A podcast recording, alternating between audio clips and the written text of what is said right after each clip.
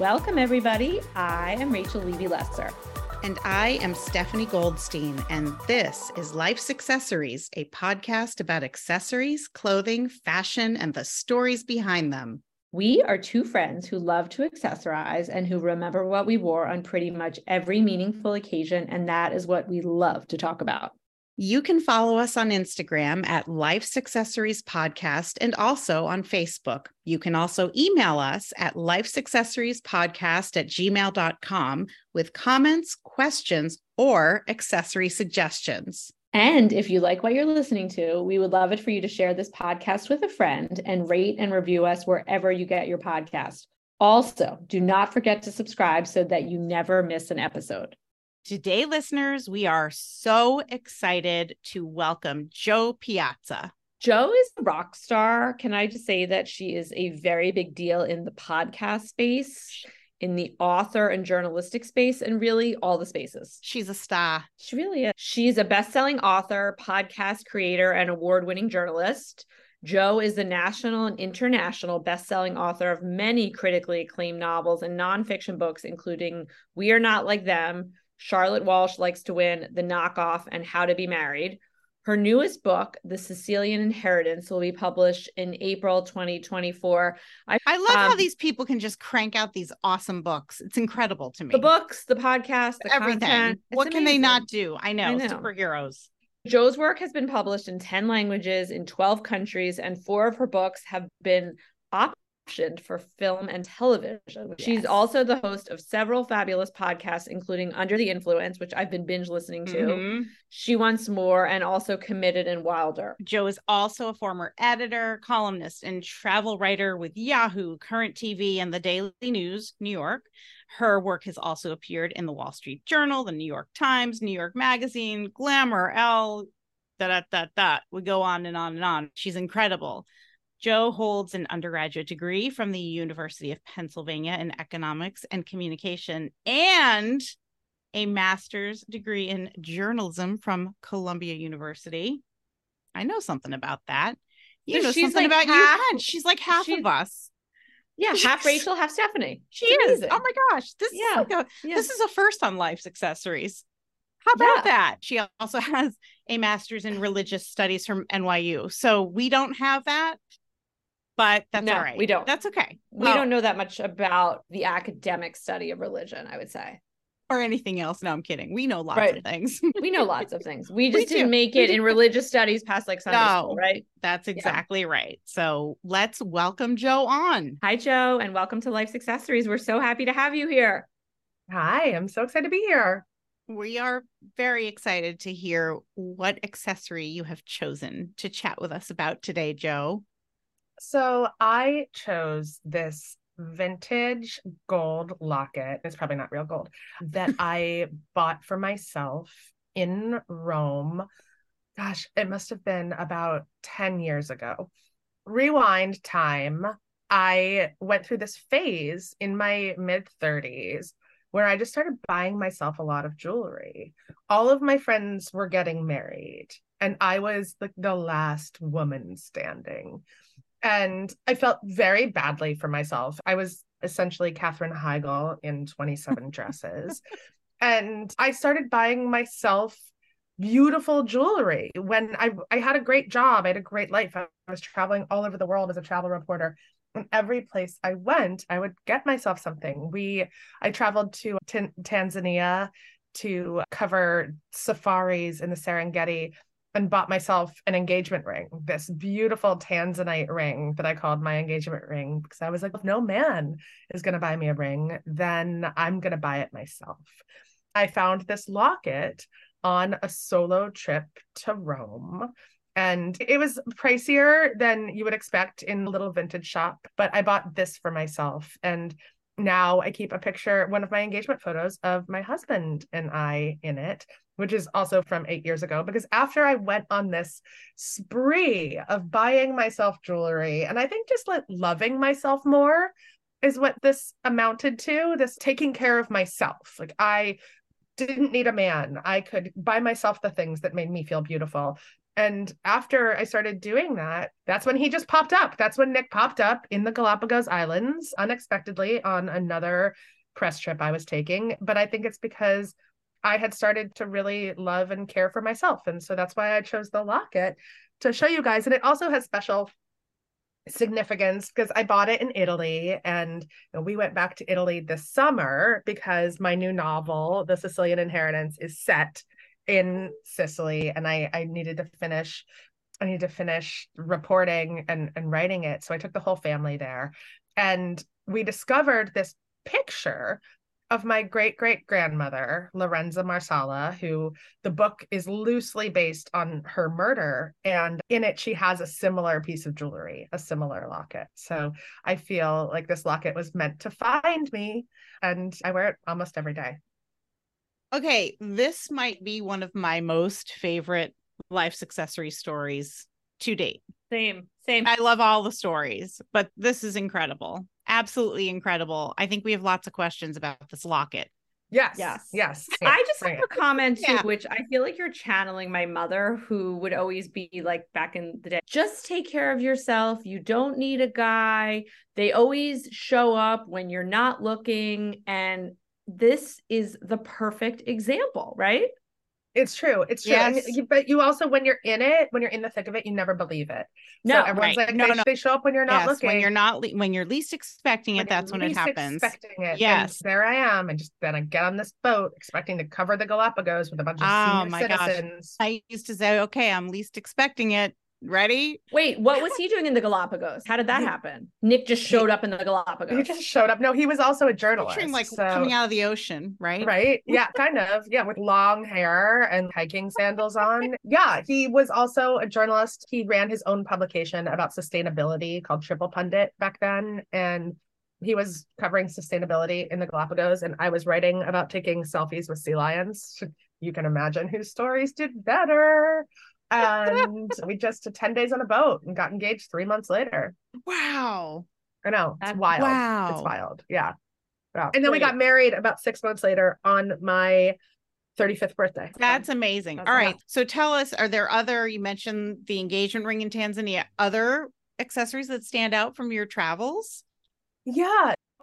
I- I bought these beautiful, I, lo- I love vintage jewelry, these beautiful vintage pearl earrings that are massive. They're not just tiny studs. They're like big pearl earrings. When I was in Albania, actually, of all places, I have to say the locket and the ring really are my favorite. And then another crazy coincidence, because as I get older, and especially after writing Sicilian Inheritance, I think I might be a Sicilian witch. But so I'm like, oh yeah, like, I, I definitely know things. I definitely know things. My daughter's birthstone is actually Tanzanite. My third surprise baby, her birthstone is Tanzanite. And for years I've had this ring, this engagement ring I bought myself, and I'd never heard of Tanzanite before. Who'd heard of Tanzanite unless you were living in Tanzania? See, the universe does speak to us. I'm convinced. It does. That's proof. Now, we kind of think of you as a podcast queen in a very good way. Oh, thank you. I mean, you know, I I kind of yes. think of myself as a podcast queen now too. I do. You are. You, you are. are. You are. So we've been binge listening to Under the Influence, but I've listened to a bunch of other of other podcasts that you've had. In fact, we've had some guests in common here and there over the years. Can you tell us about Under the Influence, your podcast now, and how that came to yeah, be, yeah. and the whole just influencer mom culture? I was jaw dropped when I was listening to the recent episode about trad wives. So can we discuss the whole Under the Influence yeah. mom influencer situation here? I, I got the idea for Under the Influence about four years ago, which is crazy, when my first daughter was born, and she was a really colicky baby and wouldn't sleep unless I was holding her. So of course I didn't sleep. And all I was doing was scrolling Instagram, which was turning me into a psycho zombie. And because I had a baby, and because Instagram knew that I had a baby, it just kept serving me mom influencers. These beautiful, very blonde, very white women with very clean houses, and everything was organic, and their babies were never dirty. And I was just like covered in pee and breast milk. And I felt like I was failing at everything because of these images I was looking at. And I decided to start reporting about it. And the original goal was to kind of peel back the veil on mom influencing and expose it. And the more that I dug into the world, the more complicated it became. These women are entrepreneurs and they're serving up content that ends up, quote unquote, working on Instagram, and they're trying to build a business. It becomes more difficult to fault someone when they're trying to find ways to support their family in a world that doesn't support women working after they have children. Mm-hmm. And so Under the Influence was born. And now it went from being seasonal to I took it back from iHeart. And now we're weekly. And now we do interviews with everyone from people who are critical of influencing and social media, as, and I think we all should be critical of social media and influencing, because it is changing our brains and it is definitely not good for us. I think that we will look back thirty years from now and view social media the same way a lot of us view smoking. And my view mm-hmm. on smoking now is, oh my God, I fucking loved doing it so much in my thirties, but it was definitely not good for me. And I think that's how we'll think about Instagram in thirty years. Recently, you had an episode about your guest who quit Instagram, but you also recently did a mini episode on being a, a good enough mom. And we love that. But talk to us in your words for our listeners. Why are we good enough? First off, th- this piece of advice that I got a long time ago when I like in er, the early days of, of motherhood was, if you're so worried that you're not a good or good enough mom and you're feeling mom shame and mom mom guilt, you're already a good enough mom, because bad moms don't worry about it. Mm. Uh, and I think that's really true. And we put a lot of pressure on ourselves.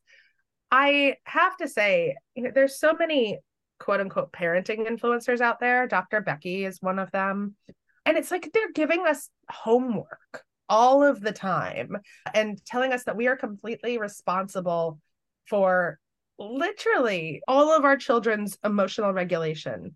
And it is so stressful to read those feeds. And there's some good tips. It's always useful to hear how other people parent, but I've decided I want to call bullshit on Doctor Becky in a lot of ways, because I feel like she's putting so much of a burden on parents that doesn't need to be there. Mm-hmm. Like, I'm very much a child of the eighties. We were told to go outside. We didn't have water bottles. There was like one source of hydration in the entire neighborhood, that, which was a garden hose that yeah. you like in someone's or the, backyard. Or the water bubbler in school where the water would come yeah. out just where you had to put your mouth on it, on yeah. the metal thing. Okay. And And I grew up with two pretty checked out parents who were definitely alcoholics well into my teenage years.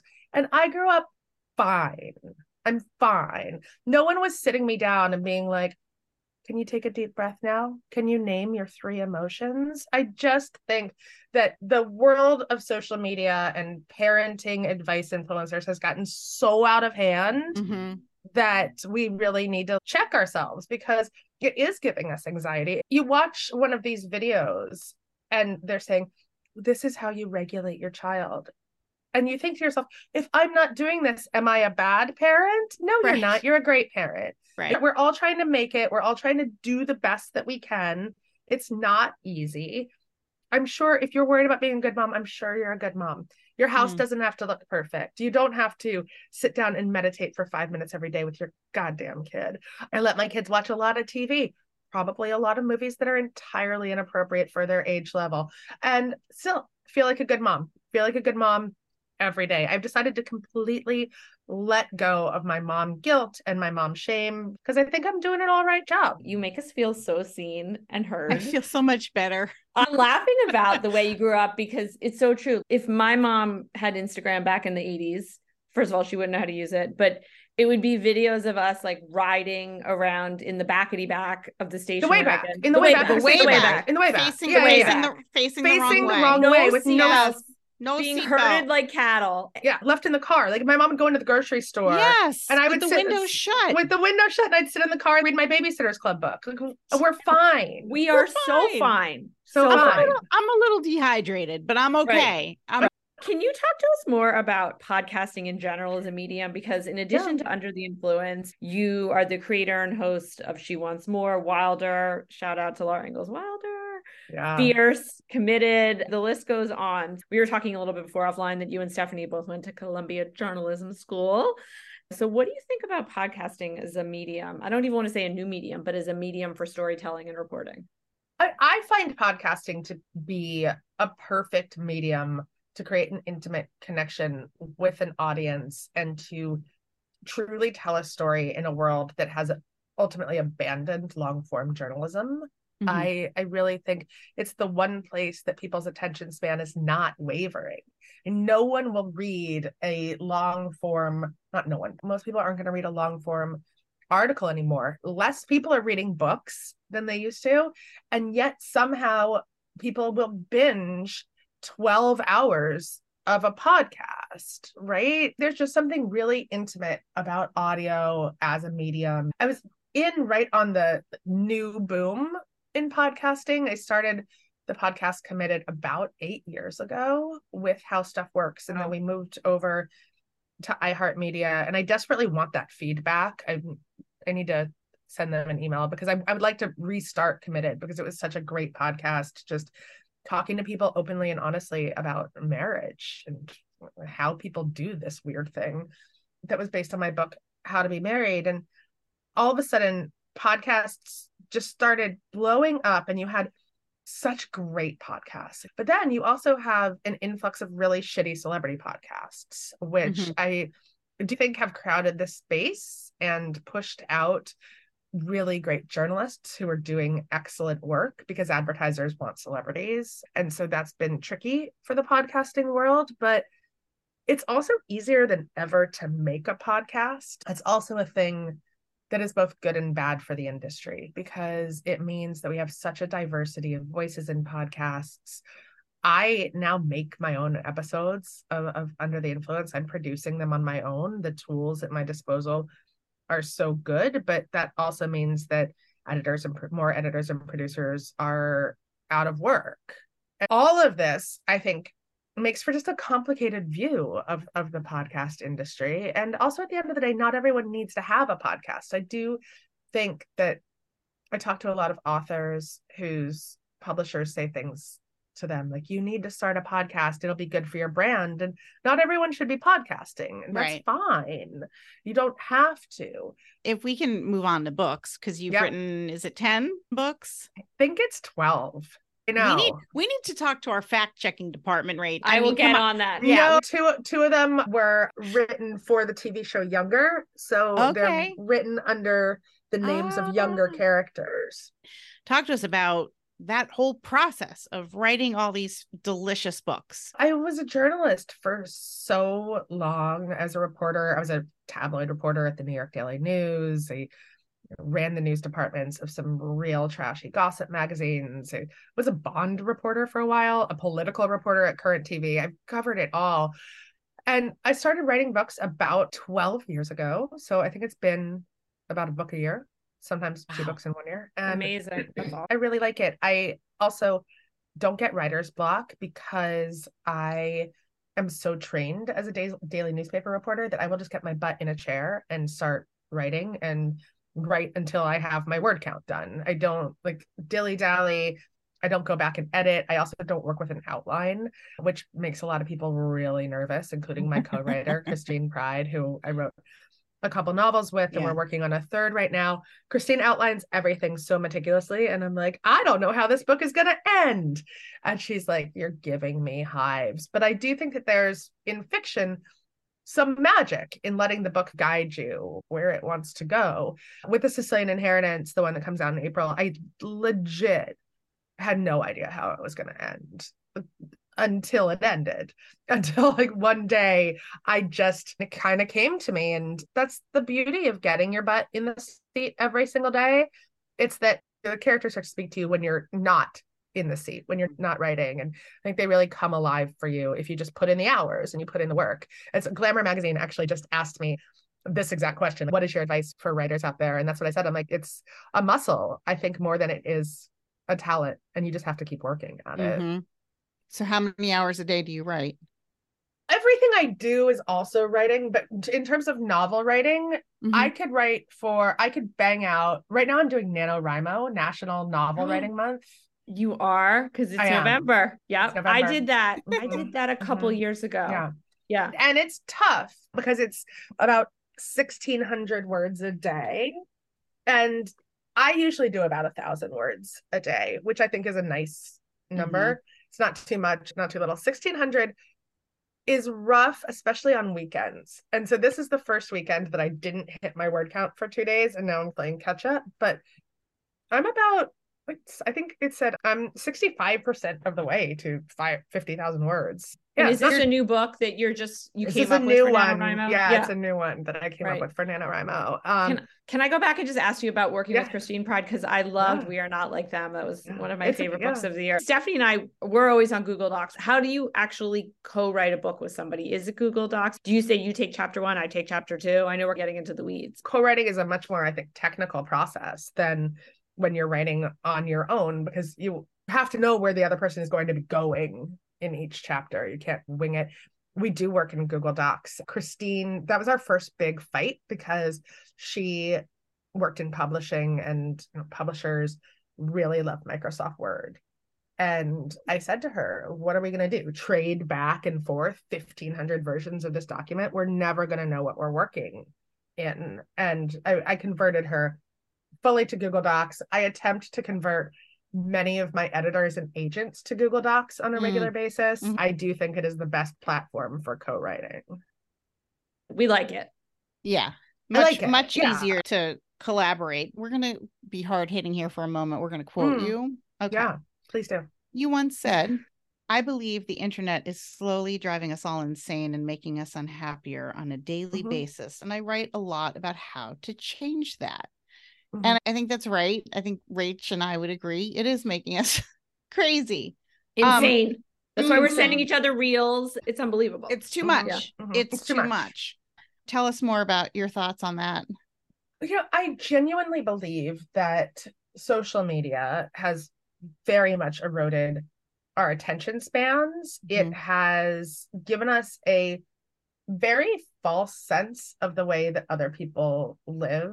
It's also made us a lot more isolated in our thinking because the algorithm rewards you with more stories about things that it thinks you will like. And so we rarely get outside of our boxes mm-hmm. that, that we think about who we think we are. And so all of our beliefs are just really imprinted even more firmly on us.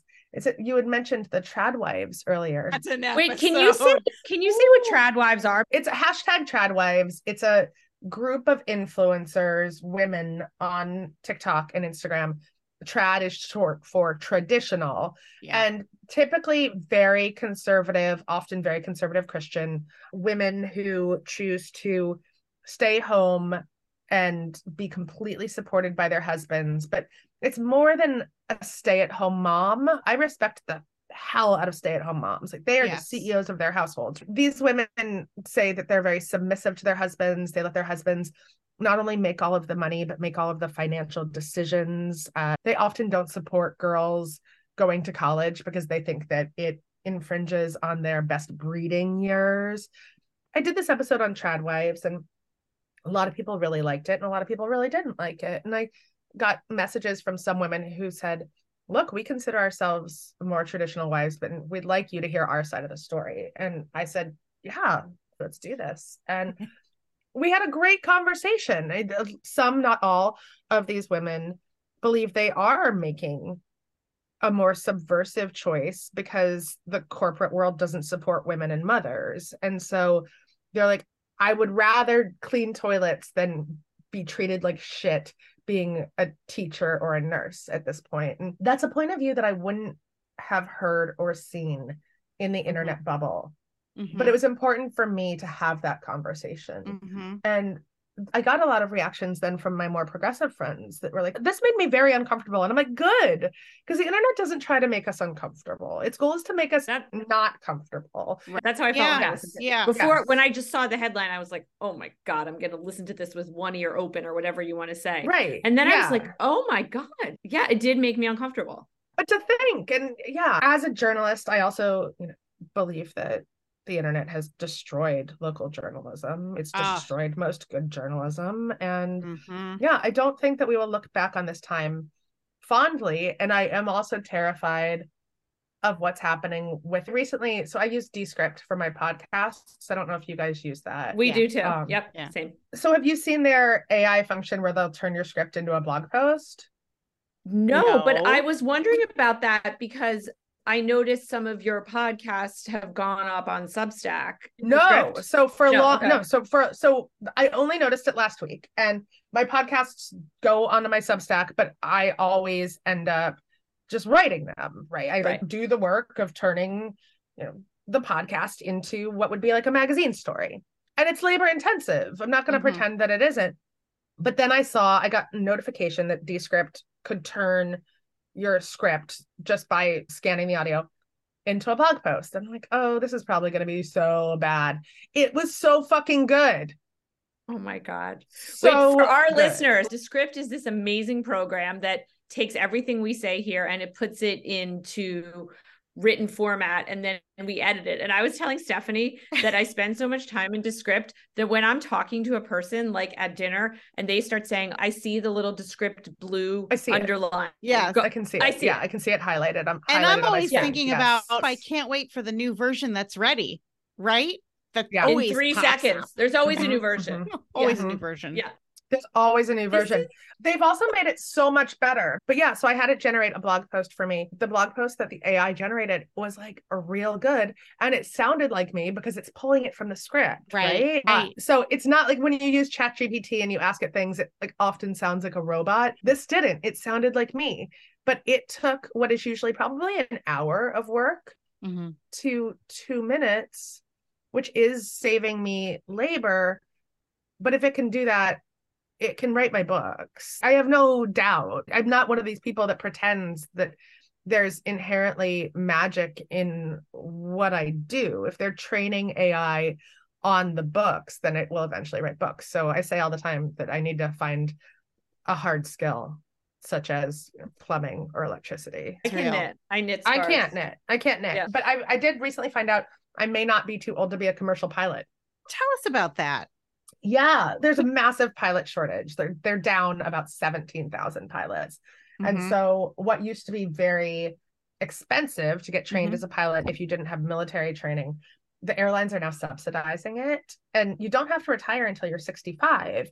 So I would have a good twenty years left of being able to be a commercial pilot. And they have pensions. I love flying. So I convinced my, one of my sorority sisters came up here last Friday because her son was in a lacrosse tournament here, and I convinced her to do this with me, and we decided that we'll be pilots together and we'll record a podcast in the cockpit. I've been thinking about it so much lately that then I had another book idea where I genuinely love to speak to people that have switched careers, and not switching careers from, oh, I went from being a journalist to an Instagram influencer. Like, that's the same thing. I went from being a journalist to being a commercial pilot. So I'd mm-hmm. love to hear people that like did that full on pivot yeah. in midlife. Because yeah. I think that it's going to be so necessary for millions and millions of people because of A I replacing their jobs mm-hmm. in the next ten years. Well, that sounds like the topic for your next podcast. I want to call it Switch. Yeah. Switch. Switch. I like yeah. that. I-, I totally got sucked into this Instagram reel the other night. It was unlike something I would normally watch, but mm-hmm. I don't know what airline it was. It looked like a small commuter airline, where the pilot proposed to his girlfriend mm-hmm. from the cockpit. I was so huh. all in. Oh, it was amazing. So I, I like the whole pilot career switch idea for sure. I like I the pilot too. career switch switch for me. I'm so, just like, that could be really fun. I have an important pilot question. Mm-hmm, mm-hmm. Are you going to be a pilot who gives the whole, this is what the flight's going to be like? We're going to have some bumpiness here. It's going to be smooth here. Or are you just going to be quiet the whole time and then just mumble at the end? I think I want to be a talkie pilot. I yeah, think it's good. More fun. I will be a passenger on that plane. When they don't talk, I wonder if anyone's really there. I think I think it's more fun to know that your pilot is a human being up there who like is actually very invested in your trajectory on this airplane. Who has a family to go home to. Who, who they has love a family to go as home much to. As, they, yeah, as you love exactly. your family. In your new career, will you be wearing, to bring it back to the accessory, will you be wearing your locket? Is this something yeah, you would definitely. Okay. I'll definitely okay. be. And I like the clothes that pilots wear. I like the fitted white shirts. I'm very into this for me. So this is my latest, this is my latest plan to continue to be able to pay my mortgage is to become a commercial airline pilot. Mm-hmm. I, I think that's brilliant. So while you're not training to become a pilot, where can our listeners find you? So sadly, they can find me on the Instagram. I, the platform that I shit on a daily basis uh, is also where I sell the most books, to be honest, where I reach podcast listeners. And so I'm at Jo Piazza Author on Instagram. I have jo piazza dot com, but no one goes to anyone's personal websites anymore. And my Substack is called Over the Influence. The podcast is called Under the Influence. And my new book, Sicilian Inheritance, is available for pre-order right now. And the weird thing is that we just have to beg people to pre-order the book because that determines how many they actually end up printing. And so it becomes this crazy thing of pimping yourself self out on a daily basis. Totally. I was thinking about that the whole time, that we're trashing Instagram a little bit, but that's where you are really crushing it on Instagram, because I laugh all the time when I see on Instagram. I think you had a reel the other day where you were early morning going to get rid of children's books. Oh my God, I snuck out of this house under the cover of darkness to get rid of a baby shark book that sang at me. And my daughter knew too. She looks at me. She's like, what's in that bag? And I'm like, nothing. And then for two days, where's the baby shark book? I don't know. You must have lost it. And then just shaming them. And you better take better, better care of your things, guys. But I had to, I have to go to a little free library that's not close to my house because I know that it'll come back to me. It will come back. You'll those, never those, be done with that no. damn shark. Yeah, it's no. like those those bottles that are thrown out into the ocean and they come back a few years later. They will right? always come back. They exactly. always come back. They yeah. always come back. That's fantastic. Jo, it was such a pleasure to this chat with you so today. Fun. I Thank loved you it. so much for joining us. Thank you we for having it. me. We loved it. This was so much fun. I have a lot to wrap my head around right now with this whole podcasting, Substack, Instagram. Because sometimes Stephanie are like, are we influencers? Do we want to be influencers? Because people come to us with their accessories, but mm-hmm. I don't know. It's a lot. It's a lot. And it's also, I feel like I, I say this on the podcast a lot.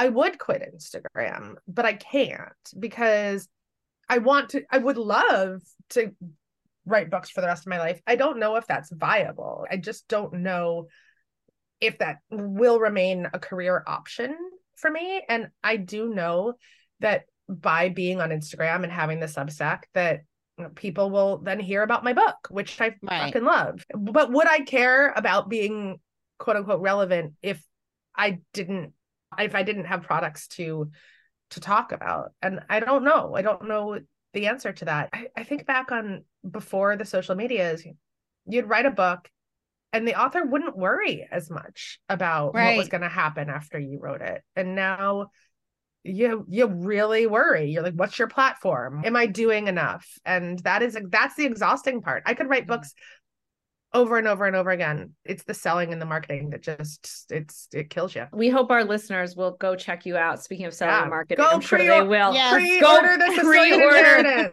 Check yeah. out the Substack, subscribe to the pods. You're going to laugh. You're going to yeah. learn. It's going to be amazing. You're going to love it. Yeah. Thanks for joining us, Jo. Thanks, Thanks ladies. Jo. Bye. We hope you enjoyed this episode of Life's Accessories. Please don't forget to subscribe, rate us, and get in touch. Thanks for tuning in.